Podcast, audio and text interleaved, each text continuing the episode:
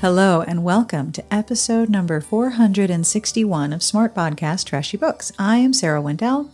Today, Catherine and I are chatting with Lois McMaster Bujold. This is one of those episodes where I am so excited, I barely contain myself. We both read the newest Penric and Desdemona book, The Assassins of Thasalon. And if you like the Penric and Desdemona books as much as we do, you will really like this episode. We are going to talk about the origin story of Penric and Desdemona, and about how her retirement partially rests on self-publishing. We also talk about how much manga she's reading and watching, plus we have tons of recommendations. Thank you to our Patreon community for making the transcript for this episode possible, and to Laura G., Francine, Jamie, and Agnes for the questions. If you would like to be part of our Patreon community, find out when I'm doing interviews, suggest questions, or just support the work that we're doing, have a look at patreon.com slash smartbitches. Monthly pledges start at one dollar, and every pledge keeps the show going and makes sure that every episode is accessible. Thank you, Patreon community. I deeply appreciate your support. This podcast is brought to you in part by Osea. One thing I have been enjoying in the quarantimes is taking more attentive care of my skin. And since, heads up all of you who play trivia, your skin is your largest organ, it's important to take care of all of it. Osea helps you give your skin all the attention it deserves.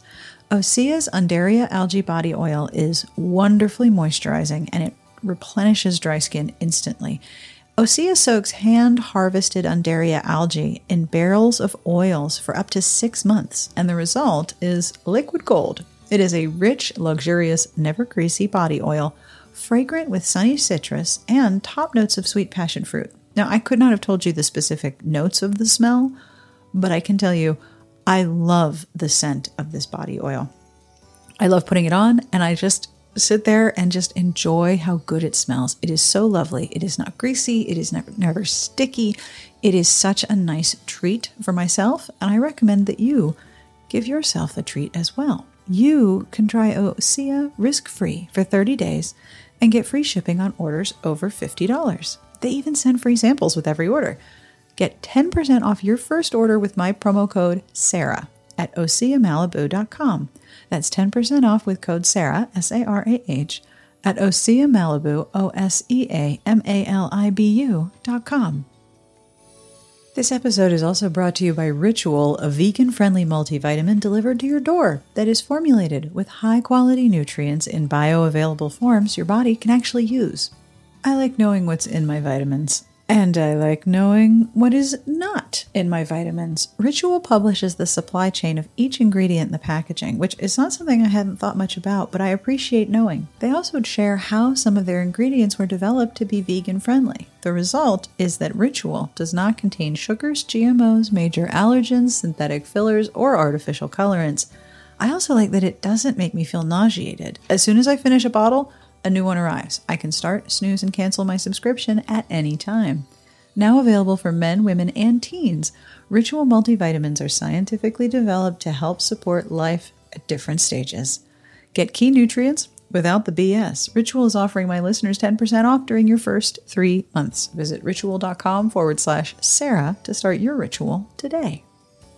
This episode is also brought to you by Way. That's O U A I. They have an absolutely fabulous detox shampoo that I must tell you about.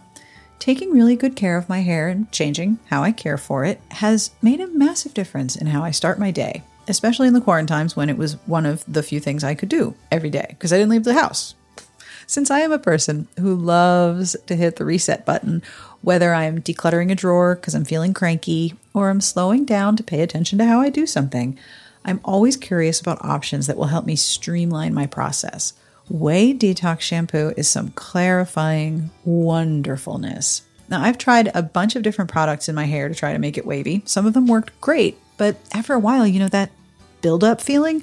The Ouai Detox Shampoo completely gets rid of all of the buildup. It smells so lovely, and my hair felt so soft and not at all dry or fragile.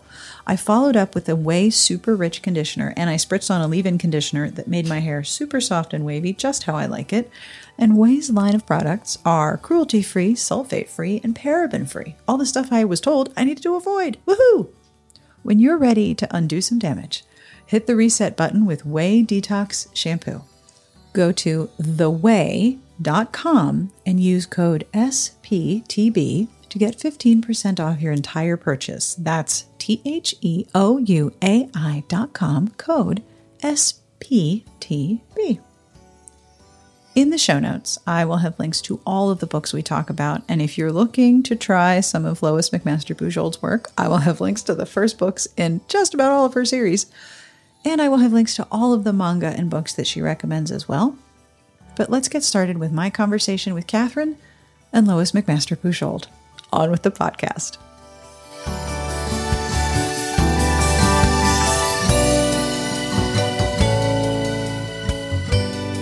My name is Lois McMaster Bujold. I'm a science fiction and fantasy writer.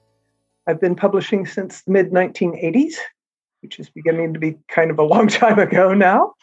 Um, yes. I have three or four series, uh, one blown standalone book, and I can go on about them at length. Um, and that uh, that has brought me up to uh, whatever year this is, twenty twenty-one. I don't know what year it is either. Now, Catherine? Yes. Now it is time for the squeeing. Would you like to lead off with the squee? Yes. So um, when when Sarah asked if I'd like to help interview you, Lois, my reaction was more or less, oh, no, because um, I was pretty excited. I've been reading your book since the early nineties. And in fact, your mailing list was how I met the internet. Um, oh. Back in yeah. two thousand one or so, or two thousand. That mailing list has been going for a long time. It has, it has. And I've still got lots of friends from there. Some of them I've actually met in person, mm-hmm. um, even stayed with when I've been traveling. I haven't met any of the U S crew yet, but it's... I know, know of at least one marriage, the result of it. I know, I know. It's strong, as far as I know. I think I think my, my internet experience has been much happier because of where I started it, and that's down to you. And, of course, I also adore your books. So, yeah. Well, the great advantage of writing comedies of manners is that you get fans who are into manners. Yeah. That helps. So I you, love that. You have a marriage that in, that originated in your mailing list? Yeah, romance marriage. Yeah, they've got kids. This was a long time ago. I, I love everything about this. I did not know email could do that, but now I, I don't doubt it. It took a while. Yeah. And then meetings all around the world and many things. Wow. It was fun to watch. So congratulations on the release of the the Assassins of Thasalon. Mm-hmm. Um, I have been reading and listening to the Penric series. So I have to ask, is the same narrator going to return for the audiobook? Uh, this is so new that it's only just been submitted to the audiobooks company, so we don't have a contract yet or any information. Fingers crossed. Uh, presumably they will take it, um, but uh, but it is too soon to make too soon to make that call projections. Yeah, about what's going to happen or when. Now I know that summarizing your books can be a bit tricky for you, mm. but what will readers find in The Assassins of Thasalon? But if you would prefer oh. Catherine and I to summarize it for you, we can do that. Uh, well, let's do both. Okay. Um, my problem, well, first of all, I, I always freeze up when people ask me to describe my work because there's so much to say. It took me a whole novel. Yeah. Um, and the other thing is, reflecting on it, the answer changes with who's asking the question, who's listening. That's true. Uh, it depends on if it's a person who you know knows the series, in which case all I have to say is, this picks up some threads left at the end of The Prisoner of Limnos, and they're right on board, and they know what to expect. Uh, and if it's someone who's never read a Bujold book, uh, they'll go, huh? You know, it's like listening to people talk about people you don't know at a party. You get off onto the characters. This is a uh, part of the fantasy series. Started back in the uh, twenty years ago now uh, with a book called The Curse of Chalion. And I wrote three books for HarperCollins uh, that was all set in this, what eventually became called the World of the Five Gods. It was back in the, in the mid... about twenty fifteen, so mid whatever we're calling that decade. I thought myself a, of a character I wanted to explore, and he just fit right into this world. So I had a world, I had a character, I put them together, all of a sudden I had critical mass. So I wanted to do a independently, indie e-published series of novellas. No harm, no foul, you know, no, no deadline, no publisher. Um, And I, so I wanted to write a story that was a, of novella length to experiment, to see if I could do an independent ebook. I'd had indie published reprints of prior books out for years by that time. So there were several things going on. I wanted to write that. I wanted to write a novella length story. Um, and I wanted to have the fun of working with a really powerful sorcerer uh, in a fantasy world. Uh, having decided I would use the world of the Five Gods, uh, a whole lot of prefab world building came with, which made it easier for me. Uh, uh, constrained, containerized, you know, what, what kind of magic he would have and how it would work. Uh, and I got to thinking about him. Uh, my original vision of him was in his thirties, forties, older older guy, you know, powerful and assured and, and all that stuff. And I got to thinking about, well, I don't start at the beginning, because I had discovered when writing other series that jumping over material in between kind of closed off possibilities and development. Mm-hmm. I wrote him all the way back to where he started as a sorcerer, which it's a whole other story. And that became the novella Penric's Demon. It was going to be a standalone. It was all there was at that time. But he kept on trucking, and uh, there had been subsequently uh, altogether nine novellas. And the tenth started out to be a novella, but it turned out to be a novel because there was just too much material. And that became The Assassins of Thasalon. Trying to tell people, yeah, you know, how and where to start is tough. I think it would work as a standalone, but I did not have anyone to test it on. So I haven't had any feedback yet from somebody who's read it independently of all the other, other books. That's going to be an interesting question. I hope somebody pops up soon, you know, who has that experience and can tell me what it was. Well, I can tell you that as a person who has read all of the novellas, but also as a person with a terrible memory, mm-hmm. um, I might be a mediocre test subject. And I think it works as a standalone because... Okay. Both Penric and Desdemona both fill in what's been going on mm-hmm. and make references to things that have happened, but everything yeah. that is happening is contained within the story in a Ouai that... Yeah. It is a complete story in itself. It has a yes. beginning, middle, and end. It does not, you know, it's not part one of anything. No, there's part no... two of anything. There's no homework. Penric, in the course of the thing, ends up teaching another person I a lot that. about it, and that gave me a great opportunity to do the, you know, the newbie, you know, give the newbie tutorial again without it being repeated. So that's always a problem with uh, fantasy yeah, work, because you're not only presenting the characters, you're presenting the world. And the world is, in effect, another character. You read, yes. if you're the kind of reader I suspect we three all are, we read for character. We read because we want to learn who these people are and what makes them tick, particularly in romances, but mysteries as well and other things. Um, so, you know, if a mystery doesn't end up giving you the characters by the end with some understanding of them, It's it's not very satisfying.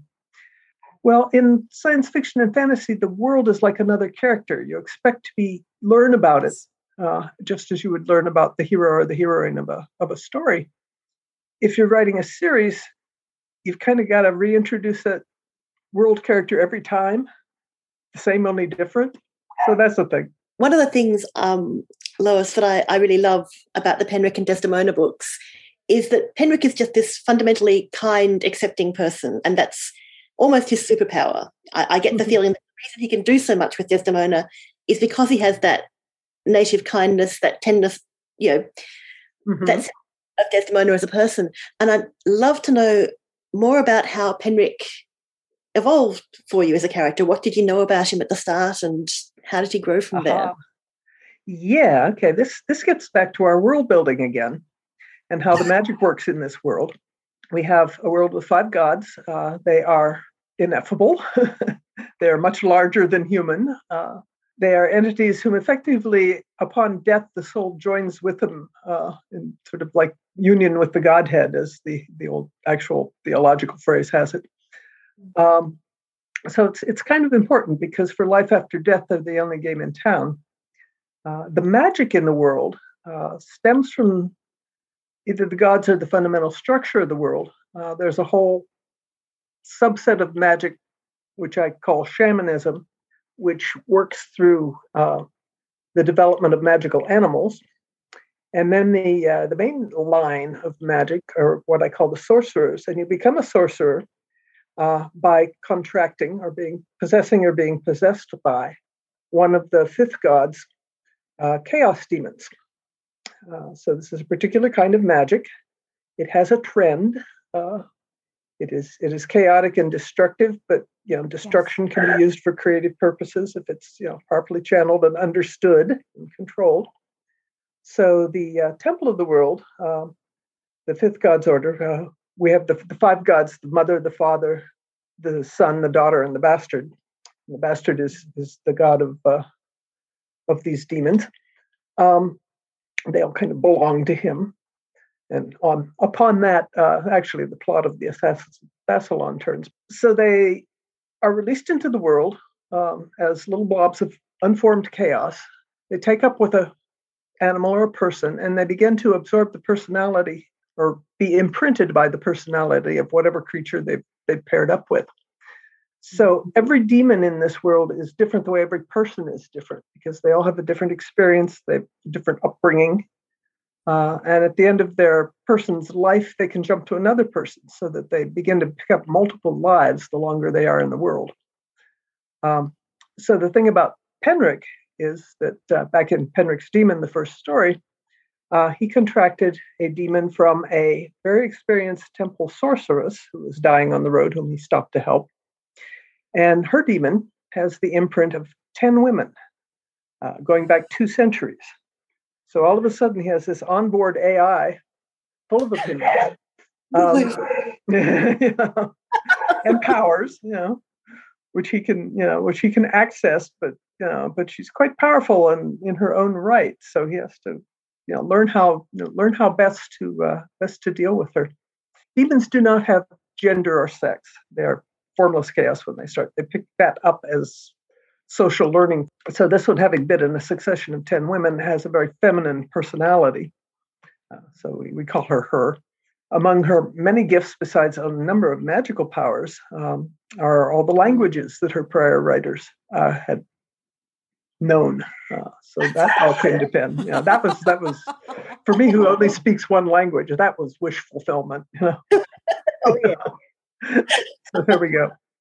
So when I I started off with the idea of Penric, and then he contracts a demon, and then I had to sit down and think about, okay, what's this demon? What is her biography going on back all the way? Because who she is is going to depend on who she was uh, through all this length of time. So in the in the first story, Penric's Demon, I pretty much sketched her background in. So we arrived at Desdemona, whom Penric names in, in the course of the first story.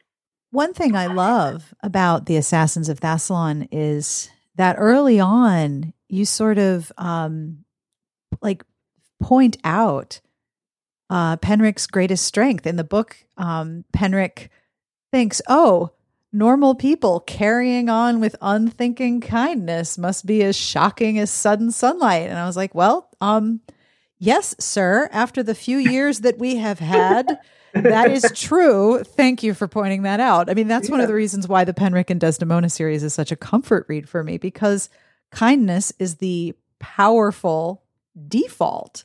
Was that something mm-hmm. that was conscious in your mind while you were writing? It's, it's developed. It's a theme that came up all the way back Uh, in that first Chalion novel, The Curse of Chalion, um, when Cazarell, the hero, uh, is talking to a character uh, who's asking him about some dire experiences that he had. And he says that, you know, any man can be kind when he is comfortable. Yes. Actually, it's Bergen that says that. Um, yeah, any man can be kind when he is comfortable, but when things were horrific, you were still kind. Uh, yeah. So it's like not a trivial virtue. No, yeah. no, it is it gets, not. Yeah, it gets scorned in the in the mad rush for you know, whatever power yeah. power displays. Yeah, it's true. But Desdemona it, also reminds me a little bit of something that you once said about Miles Vorkosigan. That one of the other characters says about Miles that he picks people up and he never puts them down again. Mm-hmm. And Desdemona yep. is kind of, kind of the the living embodiment of that. She has picked up all of these imprints and has never put them down because she can't. Mm-hmm. And that she yeah. is the sum of all of her lifetimes. What a very hopeful and ponderous message. And character. It kind of depends on the lives you pick up. Yes. some of some of those ten women are not much fun. Um, uh, Rogaska is just hated everyone, and uh, Umalan had a miserable life, you know, you know, in large sections of it. You know, so all those memories are in there. Yeah. So it's it's a mixed bag, and it's it's a wonderful twist on forced proximity. Mm-hmm. Yes. Like, I'm a big sucker for forced proximity in romance. I love a good snowstorm. Uh-huh. Like, I mean, yeah. You're from the Midwest, right? Like, no one... Snowbound cabin, yes. Yeah, exactly. Like, if you have heat and food, you're not in imminent danger. You can just, you know, you can chill. You can go to Bone Town if you want to, but you're good. Like, it's you're not in imminent danger. It's not like it's a hurricane or a big storm. It's just, it's snow. It's annoying, and you need to stay where you are. With, with Desdemona and Penric, there's forced proximity of his brain. In his head. Yes, he's got like a team of aunties in his head all the time. Yeah, I guess, yeah. The, the imprint goes up to the point where the writer or the the sorceress, the previous sorceress dies. So he's got, you know, these lives of older women uh, in his head uh, with all that that entails in terms of opinions. Yes. uh, this- and experiences. Catherine, this is a perfect time for your question. I was thinking that, yeah. um, so one thing I've noticed in this series is that, you know, you have several sets of characters with unusual relationship structures, sort of triads, really. You, you've got, obviously, Pen and Des and Nikis are sort of a triad of sort. Um, Tana and Bosha and Dadelis in this we see a bit more. I'm, I'm wondering, was that a conscious choice to sort of start exploring relationships in this way, or did that just happen? I don't um, think it was. Um, you know, if you, if you look at, you know, if you went in and sort of did a statistical analysis of all the characters, hundreds by now, of my work, you know, that it wouldn't be, I don't think that there would be noticeably a lot of these, but they're more noticeable. People notice the unusual against the background that is taken for granted. Uh, but yeah, for Penric, um, you know, he's already living with basically obligate multiple personality disorder. You know, so anyone who marries him has to take the whole package, or, you know, takes up with him in, in a romantic sense. And, you know, going to bed with Penric is one thing, but going to bed with Penric and these ten other women in his head uh, is a bit of a challenge, you know, for most anyone, which is why his romances never, yeah, he kept trying, but they never prospered. But Nikki's was kind of pre-adapted for him because her mother um, was part of a polygamous relationship, which is, you know, bog standard historically, nobody questions it. It's, you know, when you have a woman with two husbands, that's odd, but a man with two wives is like historically normal. Uh, so that was the household she came out of, and it was a happy household. You know, the two wives got along great. Uh, so her experience of that was uh, positive. Yeah. So the idea of having to share Penric with another woman was not so bad because she's not even a physical woman. She's not going to have other children. Uh, you know, so from her Sidonian viewpoint, you know, it looks pretty good. And, you know, one of one of Desdemona's past riders was a courtesan. So Penric's going to know what's up. Oh, yes, he does. We don't go into that because yeah, everything is fade to black, but I invite you to use your imaginations. Oh, believe me, we did. Yes, that was uh, not a, not a problem. He is very expert. One of the things I never got to go into in the stories was uh, what he was doing in his twenties when he was in Martinsbridge, because as a divine of the bastard, uh, basically a kind of priest, uh, which he became after he got the demon and got the theological education that was required to go with it. Um, one of his many duties is looking after uh, prostitutes of the town, uh, both spiritually and medically. Right. Which meant he made friends. Um, and this was like very good for him for a while. But uh, so, yeah, so he is he is not not uneducated. Bless his heart. Yeah. so, so any woman who gets him is going to be very lucky, but she's going to have to have to deal with Desdemona. Well, yes, I, I feel that getting Desdemona's full approval would be would be difficult, you know. Mm-hmm. It's having all yeah, your that's another thing, you know. She's she's got this kind of editorial comment going on all the time. If she doesn't like what he's taken up with, she will make her opinions known. And I love how, as the series progresses, more of the other characters acknowledge Desdemona as a separate person and acknowledge and greet her and say, how are you? I trust you are well. And what does Desdemona think? And would you introduce her? Like, she is treated as a separate entity. Are you two coming to bed? Yes. I, okay. I could not tell you how much I love that. Like, mwah, chef's kiss. Alice's demon-in-law. That was so sweet. Yes, you know? Demon-in-law. Oh my God. Yeah. One of the things that Catherine brought up that I think is so interesting is that even though this is a very kind series, you have some um, you have some nefarious plans for your characters, generally speaking. Catherine? Yes, I was. I think I was talking to Sarah. I remember back back in in the Bujold mailing list days, so a long time ago for me, you used to talk about, you know, when you're writing books, you think about what's the worst possible thing I can do to these characters. Um, and that they only get one good coincidence a book, and but as many bad coincidences as you like. I might be remembering that slightly wrong. Yeah. Good and bad coincidences per book. One good coincidence, the rest yeah. are too bad. Yeah. And I was wondering if that's shifted a bit, because I feel like the bastard's thumb's on the scales a bit here and they're having a bit more pleasant luck. I don't know. Ambiguous luck, because that's the nature of their god. But, uh, but yeah, I'm very glad you asked that question, because it is, the line has been mixed much quoted and much misunderstood out of context. Oh, interesting. And I'm grateful for a chance to try to, you know, it's the internet, nuance right. never lies, but let's try. Um, what I was trying to get at with that statement was something about how plot and character have to fit together.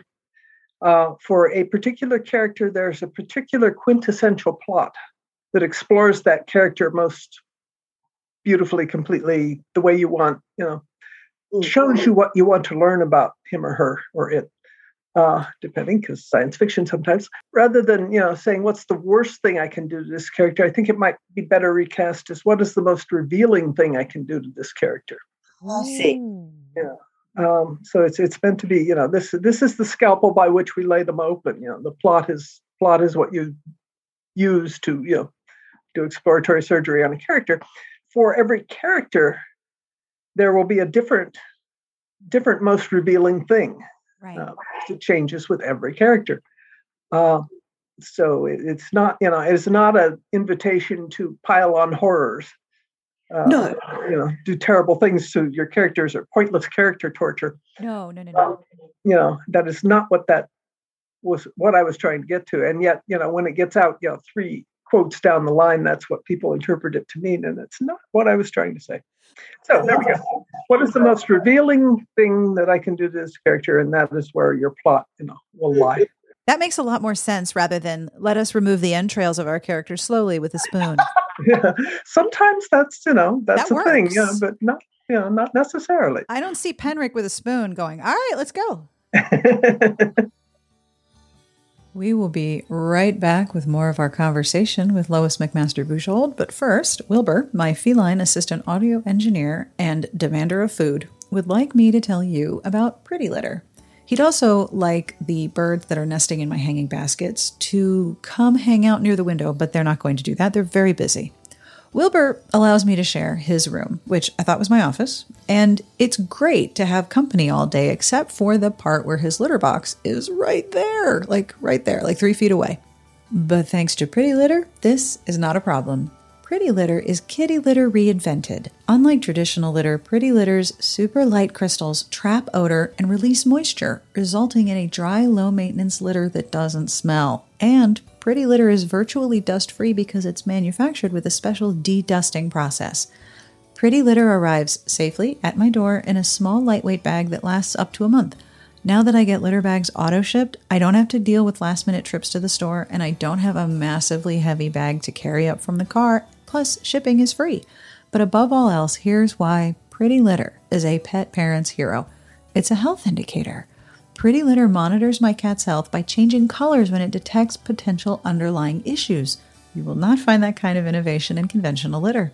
Get the world's smartest kitty litter without leaving home by visiting pretty litter dot com and use promo code TRASHY for twenty percent off your first order. That's pretty litter dot com, promo code TRASHY for twenty percent off. pretty litter dot com, promo code TRASHY. And now, back to our conversation with Lois McMaster Bujold.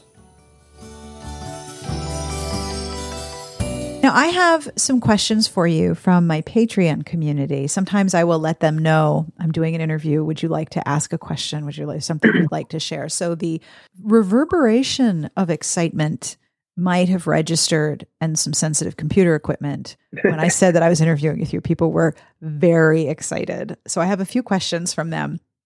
Laura G wanted to, wanted me to tell you that she loves the worlds that you create and wants to know, how does it feel when a, ideas you had, like lab-grown meat and uterine replicators, start to become real possibilities in today's world? Do you ever look at that happening and think, all right, well, I'm going to play the lottery today because seems I'm good at this? uh, the uh, both those examples are not things I made up. They were like already common furniture in the science fiction genre. Uh, uterine replicators go back at least to Aldous Huxley in nineteen thirty-two with Brave New World. Wow! Uh, but he he would use them basically as a metaphor for the British class system, which is not what I do with them at all. You know, you take the technology and do something else with it. You know? uh, bat meat. The idea of bat meat has been around forever. Um, there've been all kinds of stories about it. Uh, so that's you know that was that is just you know genre furniture. uh, but what you do with it, you know, how you arrange it, uh, and you know the rest of the decor is what what makes it work. Uh, but yeah, so uh, so I don't think that I am the source of the real world development of these things, because there's you know it's all over the place. It's it's in the it's in the zeitgeist. You know, people are yeah. picking picking up the ideas. I, I think with respect to the uterine replicators, I have explored them more thoroughly and from more angles than any prior writer who tends to, particularly male writers, tend to use them as a kind of a throwaway thing to get out of having to deal with all that messy biology. Chickens. So yeah, uh, so it's it's fascinating to watch. It's you know, some of it is coming along faster than I thought it would, which is good because I'll get to see it. I'm kind of interested. Uh, but I did not, I cannot claim the invention of either of those two ideas. Right. Francine asked me to pass along that um, you've worked with traditional publishers, and with the Penric series, you've been self-publishing. What advantages do you see in self-publishing as an author? And is there a reason why Penric and De- Desdemona worked better as a self-published series? She also asked that I say, uh, thank you for all your wonderful worlds. They are compulsively readable, and whenever I need to go somewhere else for a while, your books are the perfect vehicle. Can uh, confirm. That is, that is good. Yeah. My my ideal is somebody finding my books, something they can read while sitting in a hospital waiting room. You know? Yes. Like, you know, that's that that is service. Between Penric and Murderbot, that's how I got through twenty twenty. Mm-hmm. At any rate, um, so yes, see, the question was again now that I've self-publishing. Self-publishing. Oh yeah, I could go on at length. How much do you want? Um I'm uh, became interested in self-e-publishing way back in twenty ten when my agent uh, in New York attended a, a conference given by Amazon to literary agents. They were trying to get you know content for their this new thing, the Kindle program. Most of my work at that time was tied up in publisher contracts, but I had a couple of loose novellas that we could try. The literary agency helped me do all the technical stuff. You know, I provided manuscript, and she did the, you know, learned how to put them up. We figured out how to do covers. You know, it's kind of the blind leading the blind, and they did pretty well. You know, they're doing a lot better as ebooks than the you know teeny tiny amounts they were making as paper books, because you know they were all out of print or off the market. Um, and I thought that looks pretty good. Let's try some more of this. Most of my all of my books were available to me in the U K. I had uh, British rights, so I sort of spent half a year going over every single one and preparing it, you know, for e-publication to go to the U K market, which is separate from the uh, U S market. Right. Um, and that was uh, how I spent twenty eleven uh, in between surgery and some other things. It's a very good thing to do because uh, I wouldn't have been writing anything original at that point. Those went up and those were doing okay. My British career had tanked several times, and you know I had despaired of ever selling books in Britain, but the ebooks sort of made a whole end run around the entire British publishing blockage, started to actually reach a few readers, you know, tiny handfuls, there was a number of titles. And then uh, my main series with Baen came up for renewal at, uh, in twenty twelve. A whole bunch of books had run out of license. It's the hardest business decision I ever made, but I decided I would retain e-rights when we renewed the paper rights wow. with Baen, wow. except for they're allowed to sell off their own website, uh, their ebooks, their edition of the ebooks. But I retained the, yeah, in the world, all the rest of the world was mine uh, for my ebooks. And so having, you know, already prepared them all for the British market the prior year, we got them up um, and started selling. Uh, and that was remarkable. I've never had a monthly paycheck before in my writing career, you know, but yeah, every month, you know, we get collate the, the ebook royalties, and they've, you know, they've turned out to be a living wage. And then in the mid uh, twenty fifteen or so, I would basically reach retirement age. Uh, I knew I didn't want to do P R anymore, or book tours, or you know, all the all the all the stressful things that you know some writers relish and most hate. That you know involve you know, dealing with the public, dealing with the publishers, dealing with deadlines. Yeah, if I just self-publish, I can write what I want, when I want, put it up or not. You know, if I don't want to finish something, I can bin it, and that looks like retirement to me. Uh, so, so that was you know why I tried Penric's Demon. And the many novellas that have followed, uh, because it worked really well for you know for being you know being retired and having Medicare, uh, because I'm American and have no you know health care except uh, what I bought off the shelf when I was self-employed, and now uh, Medicare now that I'm past sixty-five. So all that came together in e-publishing, and it's been working really, really well. So it came along for you at almost the mo- almost the perfect time. And now, um, I haven't looked right now because it's evening, but Catherine, you looked earlier and said that uh, it's in the top fifty in Amazon right now, isn't it? Yeah. Uh, for some reason, the second weekend after a one of these e-novella launches is always the best for sales velocity. So it actually hit number nineteen uh, on Saturday. Congratulations. Uh, for, for a whole hour, you know, it's like mayflies. Uh, but, you know, enjoy it while, while it happens. Um, and then it, then it will settle down to, you know, about the same rate of sales of all the others eventually. It stays on the shelf forever. Yep. Uh, so, it, you know, it doesn't go out of print. It doesn't go, you know, it doesn't get remaindered. It doesn't get shipped back to the publisher to be pulped. Uh, it just sits there and keeps selling to whoever falls over it. When I first started in publishing, um, the received wisdom was that the shelf life of a typical mass market paperback, original paperback, which is what I was writing, was two years. So if you wanted to have enough books out on the shelves to make a living at this, you had to write really, really fast and you know keep them coming at least a book a year. Jim Baen once told me the ideal rate was eight months, a book every eight months, which about gave me a heart attack. Um, And uh, no, and I don't have to do that anymore. So it's great. Oh, the other thing uh, about ebooks is coming along at the right time is that they have come along just at the right time when I have uh, worsening eyesight issues. On my tablet, I've got every ebook is an instant large print book. Oh, yes. So it's you know, so at a time when my reading would have been shutting down, it is opening up instead. So yay, ebooks! Oh, yes. as as someone who has worn bifocals since she was two, mm. yes. oh yes, I crank the text up to what I call great grandma size. Yes, that would be it. And it is. I'm legitimately great grandma's age, and, but uh, and it's deeply comfortable. Uh-huh. My eyes don't hurt. Yeah. I get very cranky with anyone who tries to tell me that, you know, ebooks are, you know, just for young people. Oh, no, no, no. Oh, no, no, no, no. I love how for you, self-publishing and ebooks arrived for enti- for retirement. That is just such a lovely, hopeful thing. Jamie on my Patreon wanted to know if there would be any more Sharing Knife books. Those are some of their favorite characters and series of yours. Uh, I'm delighted to hear somebody loves the Sharing Knife. It tends to get stampeded over in the rush for the Vorkosigans. um, and there was a great deal of distress when it first came out because it wasn't any of the other two series that, you know, my fault I had addicted people to.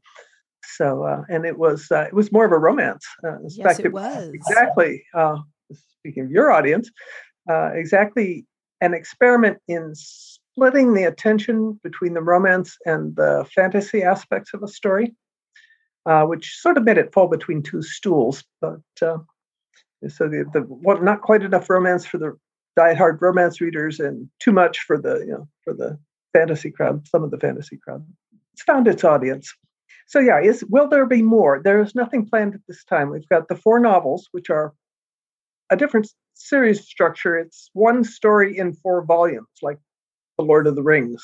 It isn't like the Penric or the Vorkosigan stories, which are individual stories set in. Yeah, open-ended. In a, in a context. And then we have the, the, the Code of Silma on Knife Children. I liked how that Knife Children just sort of, you know, tidied up a few things. So we've got another question from the Patreon. This is Agnes. Um, I think Sarah gave me this one to read because I can do the squee very convincingly. Because she's went, one of my favourite, favourite, favourites is coming to the podcast. But that was my reaction too.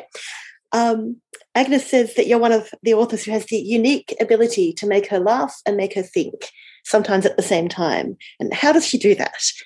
And she also says that you were part of a panel on Georgette Heyer recently. Yes. And could talk about the influence of um, that godmother of romance on your writing. Okay.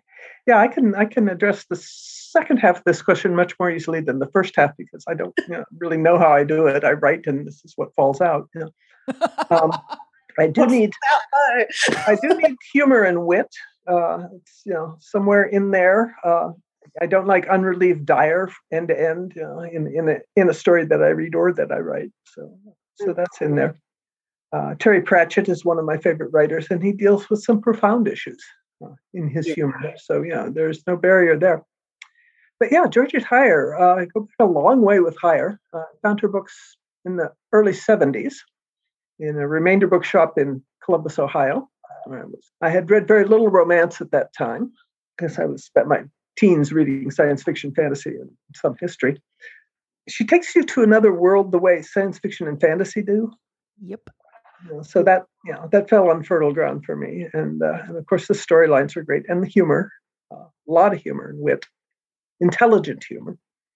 Uh, so all that, all that was was something that I really enjoyed. Uh, I've never, I found very few other, not that I've explored deeply, uh, writers that do quite the same, although Jennifer Crusi's work in the nineties, you know, is, uh, has got that same kind of thing going, that observation and the humor and the wit, but you know, totally different context.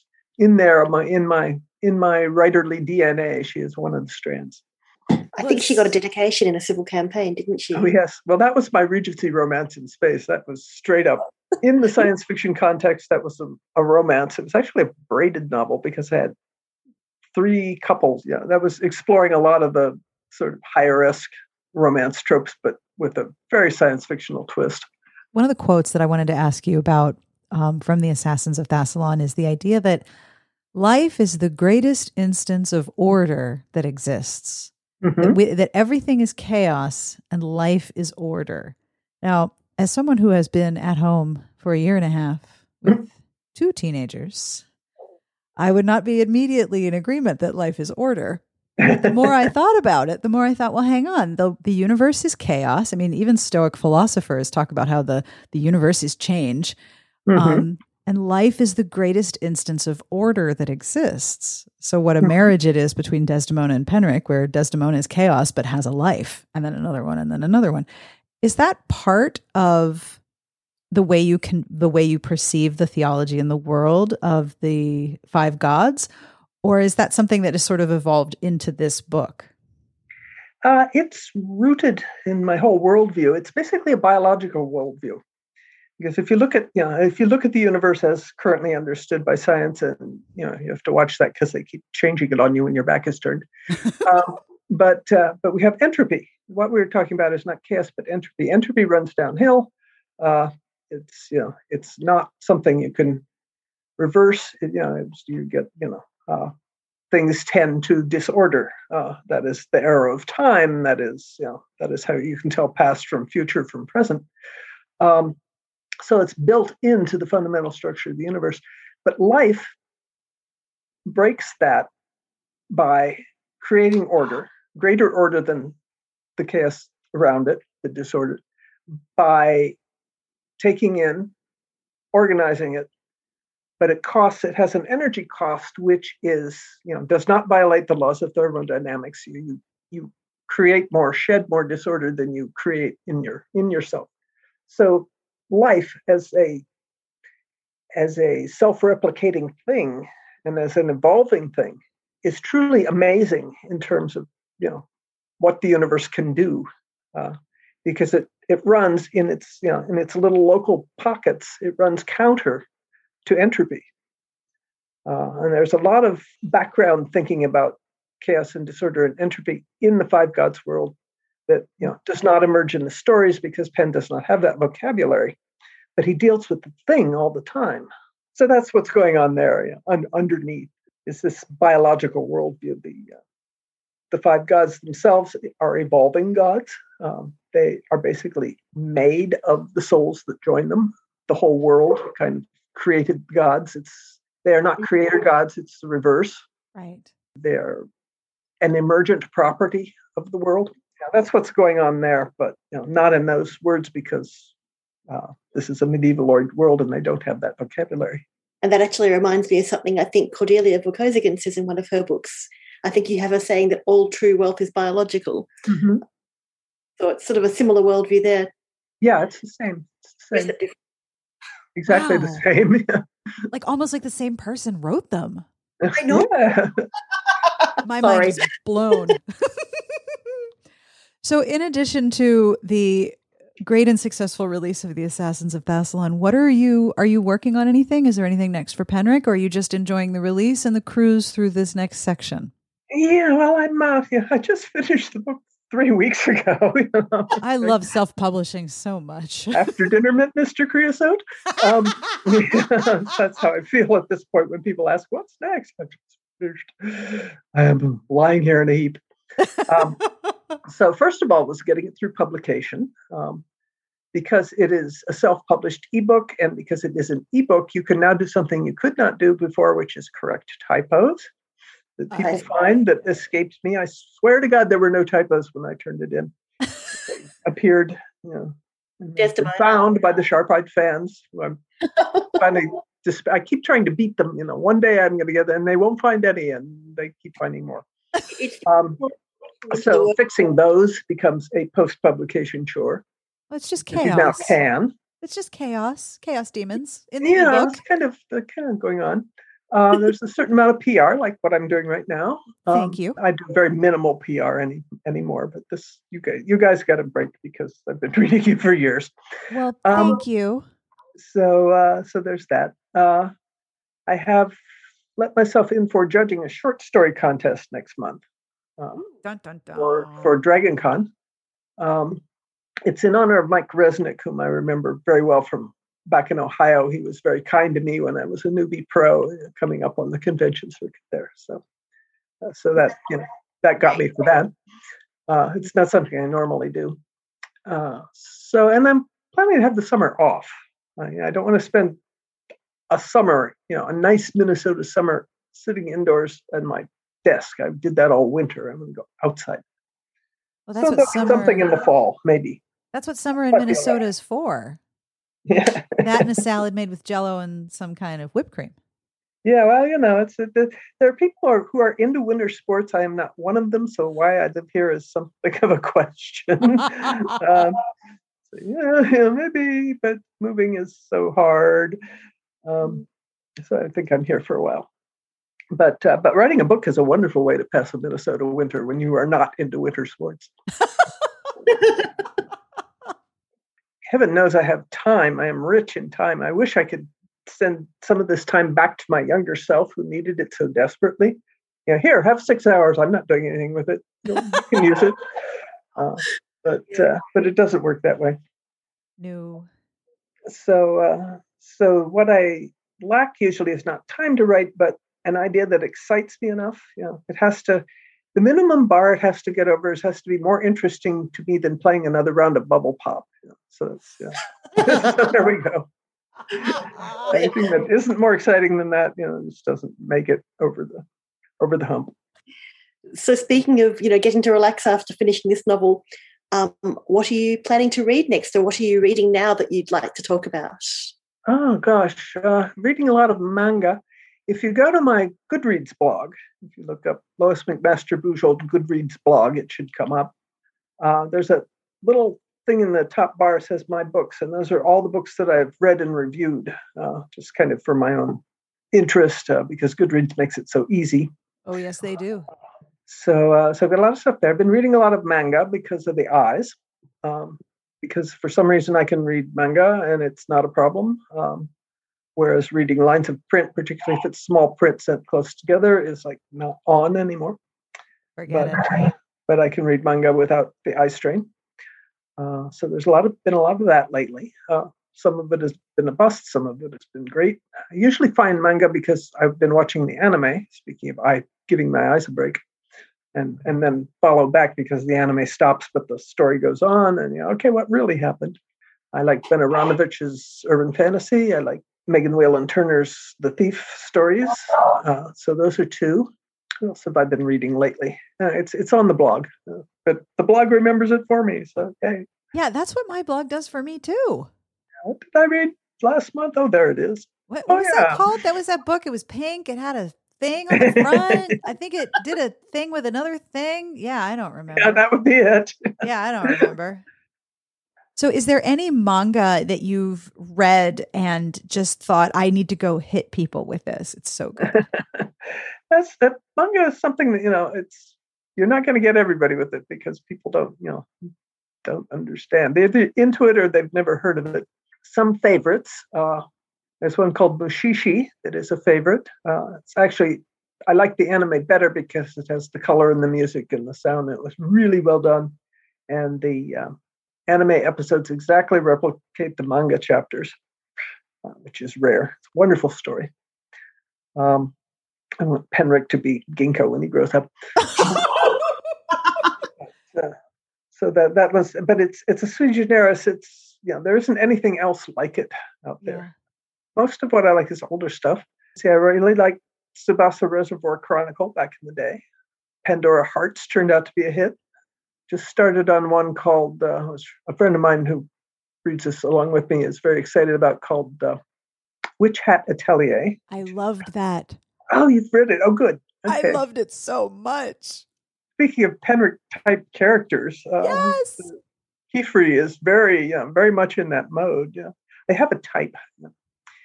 Uh, Bleach in parts. It's enormously long, and vast quantities of it have no interest for me. But there's this one character that, you know, that I followed in it. Um, I had to have reading way too much.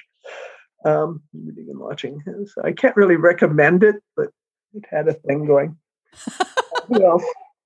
Who else is good in that line? Oh, there's there's a ton of it. Um, what did you think of um, the new Aronovich novella, What Abigail Did That Summer? Oh, I just read it and I reviewed it on my blog, so it's it's up there. It was fun. I enjoyed it. I am so annoyed that the audiobook for that is not available in the U S yet. Oh, yeah. I've not yet listened to the audiobooks. I really need to start learning to listen to audiobooks because the eye issues are not going to get better.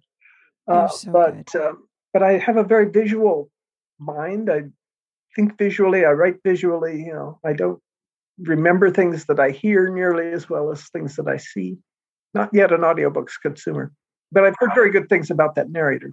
Well, the the uh, Abigail is narrated by an actress, but hmm. the actor who reads the majority of the Peter Grant perspective books uh-huh. is phenomenal. And I find that I have really good luck listening to a book that I've already read. It's almost as if I hear a different part of the story than I read it. Mm-hmm. It's like you, I'm a visual, uh, I'm a visual reader. I like imagine everything happening in my head. Um, I also find that I, and this is so horrible. Maybe this is because I've lived in the Northeast of the United States for too long, but everyone on an audiobook talks too slow. Uh-huh. So I crank up the speed to about one point two five to one point three five, just mm-hmm. fast enough that my brain needs to pay attention. Mm-hmm. And it's almost as if a different part of the story is is illustrated in my brain by hearing it. Um, I've heard that from a lot of readers, you know, that they get, you know, they get a different experience uh, yes. from the same words. Uh, yeah, but same words, but a heard. completely different narrator or a completely different narrative experience. Yeah. Mm-hmm. Uh, Catherine, is there anything you want to add? I, can't oh, I, think should, I should add that all of my books are out as audiobooks for those audiobook readers and listeners in your in your audience there. Oh, yes. They're available. Yes. Grover Gardner does a wonderful job with Penric and Desdemona. Aha. And and he even um, differentiates between the different parts of Desdemona's history in a really lovely Ouai. Wow, good. Yeah, he's great. I have to give that a try. Yeah, I love them. Audiobook girl, well, that sounds cool. Catherine, do you have anything you want to add? I can't think of anything. I wish I did. No, this has been wonderful. But thank you so much for coming onto this um, podcast. Mm-hmm. And thank you, Sarah, for letting me be here too. Oh, thank you for good. getting it's up. I may, I may get over my aversion to P R if it's always as easy as this. I endeavor to make this as low stress as possible. Thank you so much for doing this. And thank you for making us part of your P R tour for this book. We were both so honored to read it. I have, I have serious book hangover from this book. Like I haven't started a new book yet because I'm still just sort of reveling in the afterglow of having read it. It's wonderful. Thank you so oh, much. And that brings us to the end of this week's episode. Thank you to Catherine for getting up very early to be part of this conversation from Australia, and thank you to Lois McMaster Bujold for making us one of the few stops on the P R tour for The Assassins of Thasalon. I will have links to all of the books she talked about, and if you haven't tried the Penric and Desdemona series, I love it so much. I hope that you will give it a try. I will also, of course, have links to the blog that she mentioned and all of the manga that she recommended as well. Thank you again to our Patreon community. Recently, I asked the Patreon community for questions because I invited them to ask Amanda and me everything or anything or whatever they wanted. So the first of those two episodes will be up next week. If you would like to ask questions of me, of Amanda, of the site, whatever, and you'd like to join the Patreon community to do so, have a look at patreon.com slash smartbitches. I end every episode with a terrible joke. And this joke is extra, extra good. This joke comes from Jamie. Jamie emailed me and said that this joke was told to them at work under the breath of a coworker. Quote, "We are both infant toddler teachers, so pretty much this is the most inappropriate place possible for this joke." Um, so yeah, it's a little not safe for work, but it's great. You ready? Jamie, I cannot tell you how much I appreciate this. What do you call a boat full of dildos and potatoes? What do you call a boat filled with dildos and potatoes? A dictatorship. I love the idea of just these two infant toddler teachers muttering jokes to each other. That just adds so much to the silliness. Thank you, Jamie. If you want to send me a joke, you know what to do, right? Sarah, S A R A H, at smart bitches trashy books dot com. On behalf of everyone here, we wish you the very best of reading and a wonderful weekend. We will see you back here next week. Smart Podcast Trashy Books is part of the Frolic Podcast Network. You can find more outstanding podcasts to subscribe to at frolic.media slash podcasts.